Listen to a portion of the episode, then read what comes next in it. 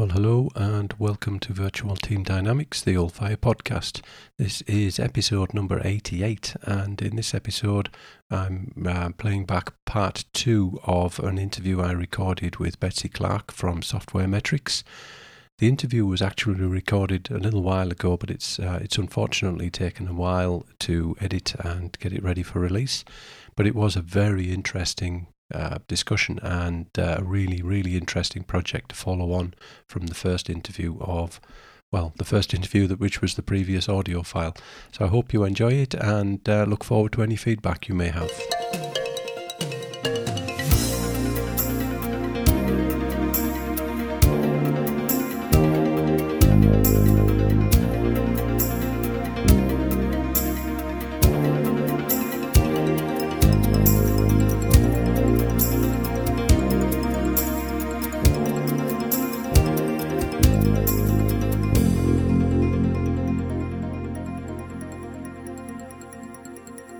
So, good evening, Betsy. Um, it's great to have you back again for uh, for the follow up part two from uh, from the last recording that we did. Um, just as a refresher for people, would you like just to do a, a quick intro of who you are and uh, and what your background is? Absolutely. And thank you, Francis. I really enjoyed doing the first podcast. So I appreciate the opportunity to come back and, and do the second one. Um, yep, I'm Betsy Clark. I live in Haymarket, Virginia, which is in Northern Virginia, directly west of Washington, D.C. Uh, we're about a, oh, 35, uh, 35 miles west. And um, I got my start as an experimental psychologist. I was in cognitive psychology, studying human learning and memory and problem solving. And uh, had um, heard about a group in Arlington, Virginia. I, I was out at Stanford University and then uh, uh, UC Berkeley in California, but I heard about a group in Arlington, Virginia that was doing research on programmers, and um, they were looking for a cognitive psychologist, and I contacted them and fortunately got the job. So that's how I got started in this business, and I stayed there for four years and then started my own company, Software Metrics Incorporated. And uh, over the years, I've uh, helped a lot of different organizations implement uh, software measurement programs, and I've also done a lot of um, uh, software cost estimation and schedule estimation.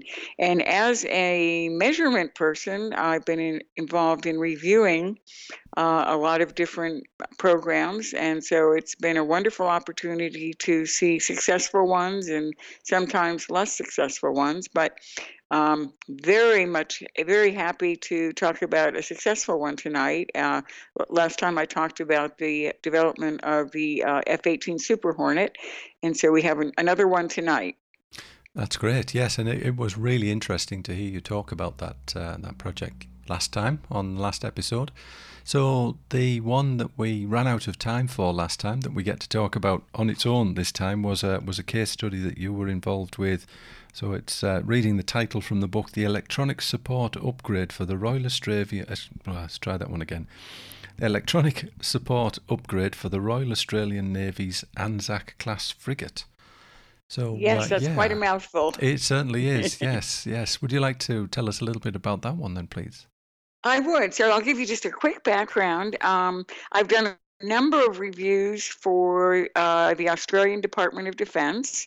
And as I mentioned before, myself and uh, several colleagues have developed a framework for being able to go in very quickly, review a program, and if, if it's slipping schedule, to identify the root causes of schedule slippage. And we have several techniques we use to forecast when different milestones will be done. So a lot of these programs uh, have problems uh, to varying degrees, but we, we heard about one that was really successful. It had delivered ahead of schedule uh, within cost and was working really well. And so we thought this would be a great opportunity to look at root causes of success instead of schedule slippage. And so um, we interviewed a number of people on that program and right after we had written that up, um, the book that uh, has been um, published by Wiley on integrating program management and systems engineering. Uh, that was that that was uh, under development, and so I had the opportunity to uh, contribute uh, this particular uh, ANZAC case study as well as the Super Hornet. So I'll tell you a little bit about um, the ANZAC class. Is uh, it's a it's a frigate for people who aren't ship people, so it's a military ship. And its mission and what it's designed for is to patrol coastal areas. It's particularly good for that. Uh, it has been used by Australia in the Middle East. Um, it, it is in active duty. There are a total of eight of them that Australia has. And um, the ship was first commissioned back in 1996. It's gone through several upgrades of major systems. Um, and the, the system that I'm going to talk about now is called is called the electronic support system. For people who don't really know what that is, um, basically it, it, it it's kind of like an application. The best analogy is like an application on your iPhone that identifies a song and says what the title of the song is and who sang it.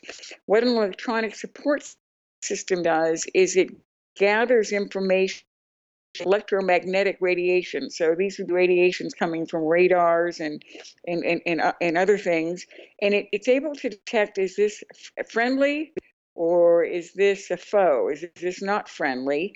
And if it's not friendly, what is it? So it's pretty important if you're out there on a ship to understand what is around you, and if it detects uh, that an attack is in is imminent, it, it, it has ways of knowing that and can then communicate with um, a combat management system. So it's pretty important if you're if you're out there patrolling in, in a hostile area. Sounds like um, it, yeah. Yeah, absolutely. And so um, for the the Anzac class ship, uh, one of the highest priorities of the Chief of Navy for the Australian for Australia was a new um, upgraded um, electronic support system. And um, there had been uh, one of the strategies that the Navy decided was that they were going to go with a common electronic support system for several different classes of ships. And they thought this will save money both in buying the system and it'll definitely save money in in sustaining it, in maintaining it, in keeping it going because it's common parts, it's common training for our sailors, etc. And so um, there was a, a, team of four contractors. There was a there was a competition, and um, four contra- a team of four different contractors won. Um, and that was a company called Exelis, which is now owned by Harris Corporation. They're a U.S. company. And there's a company in Australia, Jenkins Engineering Defense Systems, or JEDS as they're known. They're Ultra Electronics is another one, and then there was an American American company, Southwest Research Institute. So there's four different companies. They have different receivers that they're making. They all have to be able to talk and talk to each other. Um, the Southwest Research Institute was was actually making the mast that this would all hang on. Um, so it was a little bit of a complex thing right there. And then there were in complex systems, there's a lot of there are a lot of different systems that have to talk to each other. That's part of the complexity. And there were three other contractors whose systems or activities had to integrate with this electronic support system. One of them was uh, Saab Australia. They make the combat management system. Um, another company was CEA Technologies. They're an Australian company that has a very advanced radar. Um, and then finally, BAE Systems Australia. They were they own a shipyard outside of Perth called Henderson, and they're the ones who do the installation on the ship itself. So you can sort of sort of get the idea of the complexity here. There's four contractors on the team, then there's another three contractors who have either systems or activities that all have to all have to integrate well. So what uh, the program manager, a uh, person named Dan Kelleher of this electronic support upgrade for the Anzac, what he decided was he was going to bring all those players together early on and have a series of workshops where they would talk to each other they would talk about each of their systems and they would they would look at the risks what had to be done to have everything work well together. Now one of the things that the uh, MIT, PMI, and INCOSE book talks about is integrating project management and and systems engineering and a big advantage of that is not only respecting the different disciplines, but fostering collaboration and cooperation and communication. So that's really what Dan was doing very early on. Just the, the way that the whole pro- procurement or acquisition process works in Australia, there was a period of time from the initial selection of those contractors to when Dan's project received full funding. But he was able to get some funding up front to bring these people together, get them working together that kept the skill level going until the actual full contract started. Mm-hmm. And um, so they did that. And then in 2013, he, he was able to receive the full funding. Now, that during the the whole um, that whole risk reduction workshop area uh, or period, um, they were able, the contractors were able to go up on the ANZAC ships. They could get physical dimensions. They were able to look at the whole electromagnetic environment, which is important for having equipment work correctly. They just did a lot of that work. And again, they were really focused on getting this capability out to the Navy as quickly as possible. So, the other piece of the complexity of this is um, when ships are going in for upgrades, that's not done in the water. Uh, the ship is taken out of service and then it's put up on a dry dock. Um, and that's at the Henderson um, shipyards outside of Perth. And there's a period of time then when the ship is available. What what happens during that is any maintenance it needs uh, it takes place. So there's a hull survey done. Does it does the hull need to be repaired?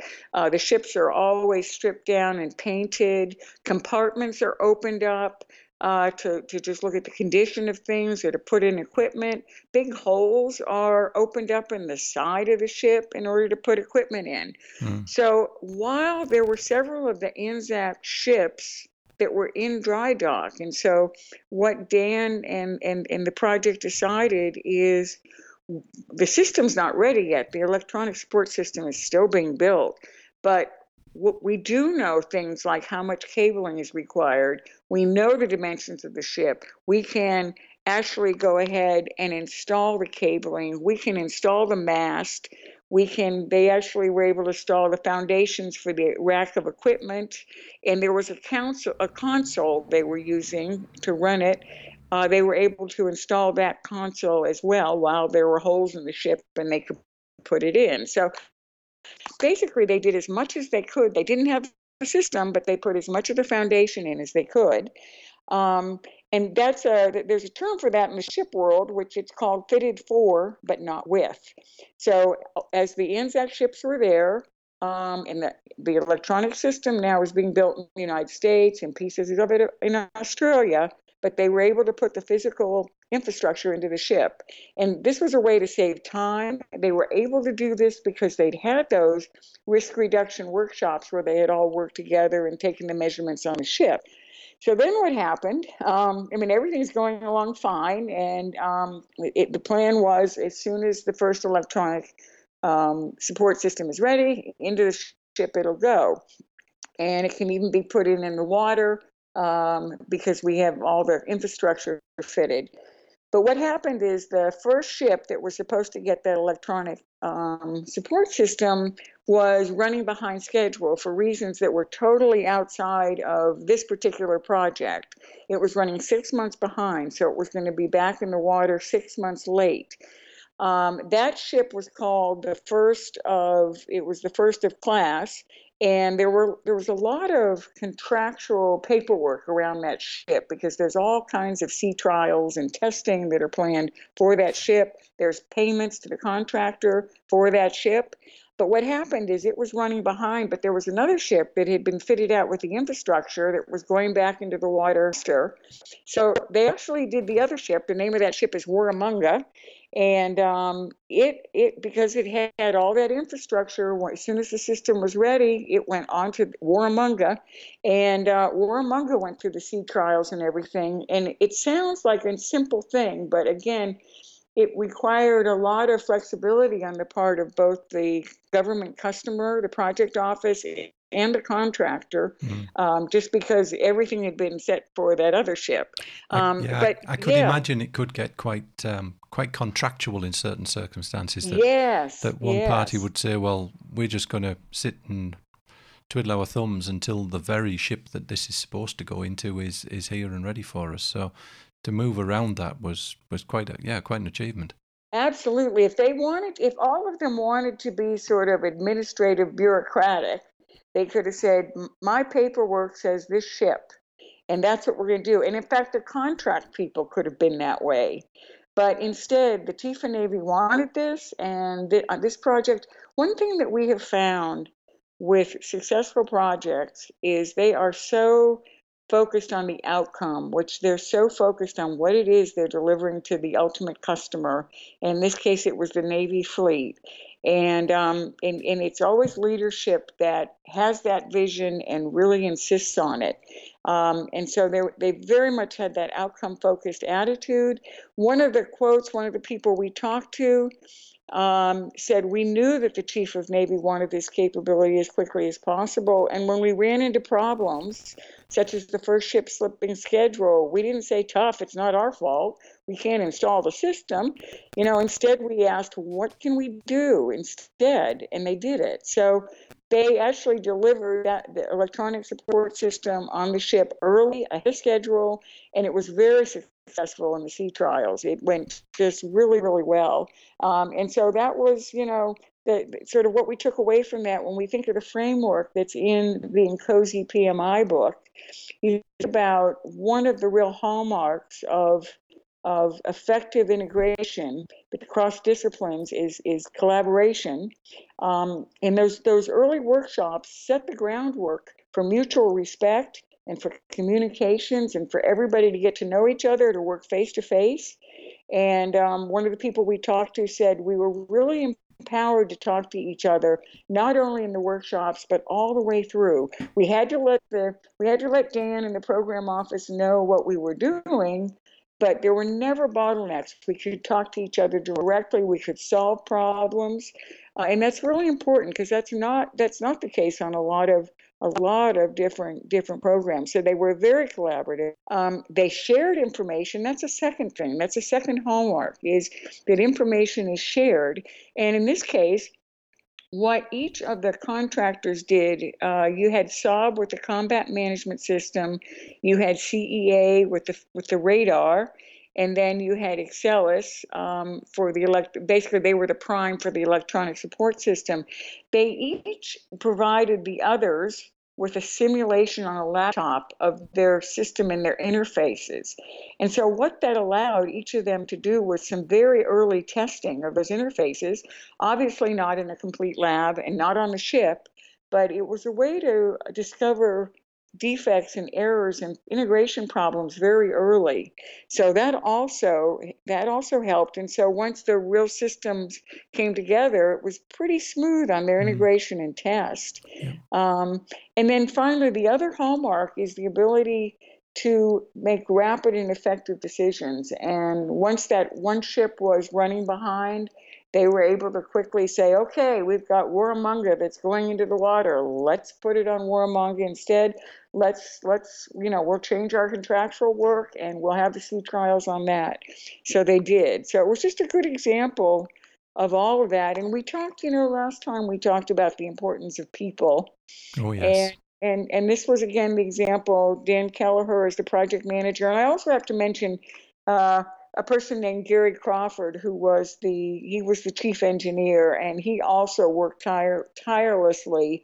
One thing about Gary is he had his background was not only in um, in the world of um, um, of electronic support, but he had actually been an electronic support officer on a ship in the Navy. So, he, what people said about him is he had the technical depth and he really understood when there was a decision to be made operationally for the warfighter what mattered and what didn't. You know, he wasn't academic about it, but but he was really good. So I think both of them get a, get a lot of the credit. And on June sixth, two thousand sixteen, ahead of schedule, um, they were uh, that that electronic support capability was approved for initial operations by the Chief of Navy, and uh, after completing its a series of successful sea trials and operational testing. And so it's out there now protecting the protecting the fleet. And um, so that, that's that's another happy story that's in the book. That's tremendous. Yeah, it's it's so nice to hear those good stories. So much of what you hear normally is, I think we maybe talked before. You tend to hear mutterings about bad ones. Yeah, um, yeah. It's so unusual to get those really good learnings from from two really interesting and quite different projects as well. So yeah. That's brilliant. Yeah. And you know, I think what's interesting about the two projects is they they were very different in exactly how they achieved um, effective collaboration and information sharing. Um, you know, we talked about the Super Hornet with their integrated product teams and and and the contractor government collaboration, and it was a much bigger program, but it achieved the same thing of the collaboration, the information sharing, and then we, you know, we had an example of effective decision making as well. So, what I like about that book, and the book does have a whole framework of discussing what then contributes to effective collaboration and information sharing and decision making, and and you know, it's it's a whole culture and everything else, and um, you can really see these two projects went about it very differently, but you can see it in the framework in that book and, and, and what they achieved, though, which was the outcome of ahead of schedule and a very effective system. You know, they did that through the collaboration, information sharing, and, and, and, and making effective, fast decisions. Yep. Brilliant. Well, that's uh, that's been tremendous. Thank you so much for, for both of these, uh, Betsy. It's been it's been really good to, to catch up with you and uh, and for you to share these experiences. Um, yeah. So I, I, before I suppose before before I say goodbye, um, if people want to get a hold of you, what's the what's the best contact details? Uh, so the best contact um, is they can reach me at Betsy B E T S Y at software-metrics.com. So it's just software and then a dash, not underscore, but a dash, metrics.com. Yep. Um, and I, I do check uh, email all the time. I would love to, um, I, well, as you can tell, I love talking about these projects. And so I really, really appreciate you giving me the opportunity to do that. So if anybody has any questions, um, yeah, please get in touch with me. Excellent. Oh, that's great. I'll include that in the uh, in the notes that go with the podcast as well when it goes out. So, uh, okay. so, so people can can read it and maybe even click on it if the click works and uh, and get back a hold of you. But um, no, so it's been brilliant, and hopefully we'll get the chance to catch up face to face the next time you're in sunny Perth. Uh, you know I love Perth, oh, so oh, yes. um, nobody will be happier than me. Good stuff. So I'll I'll I'll, uh, I'll let you get on with the rest of your day and thank you very much. Okay, thank you, Francis.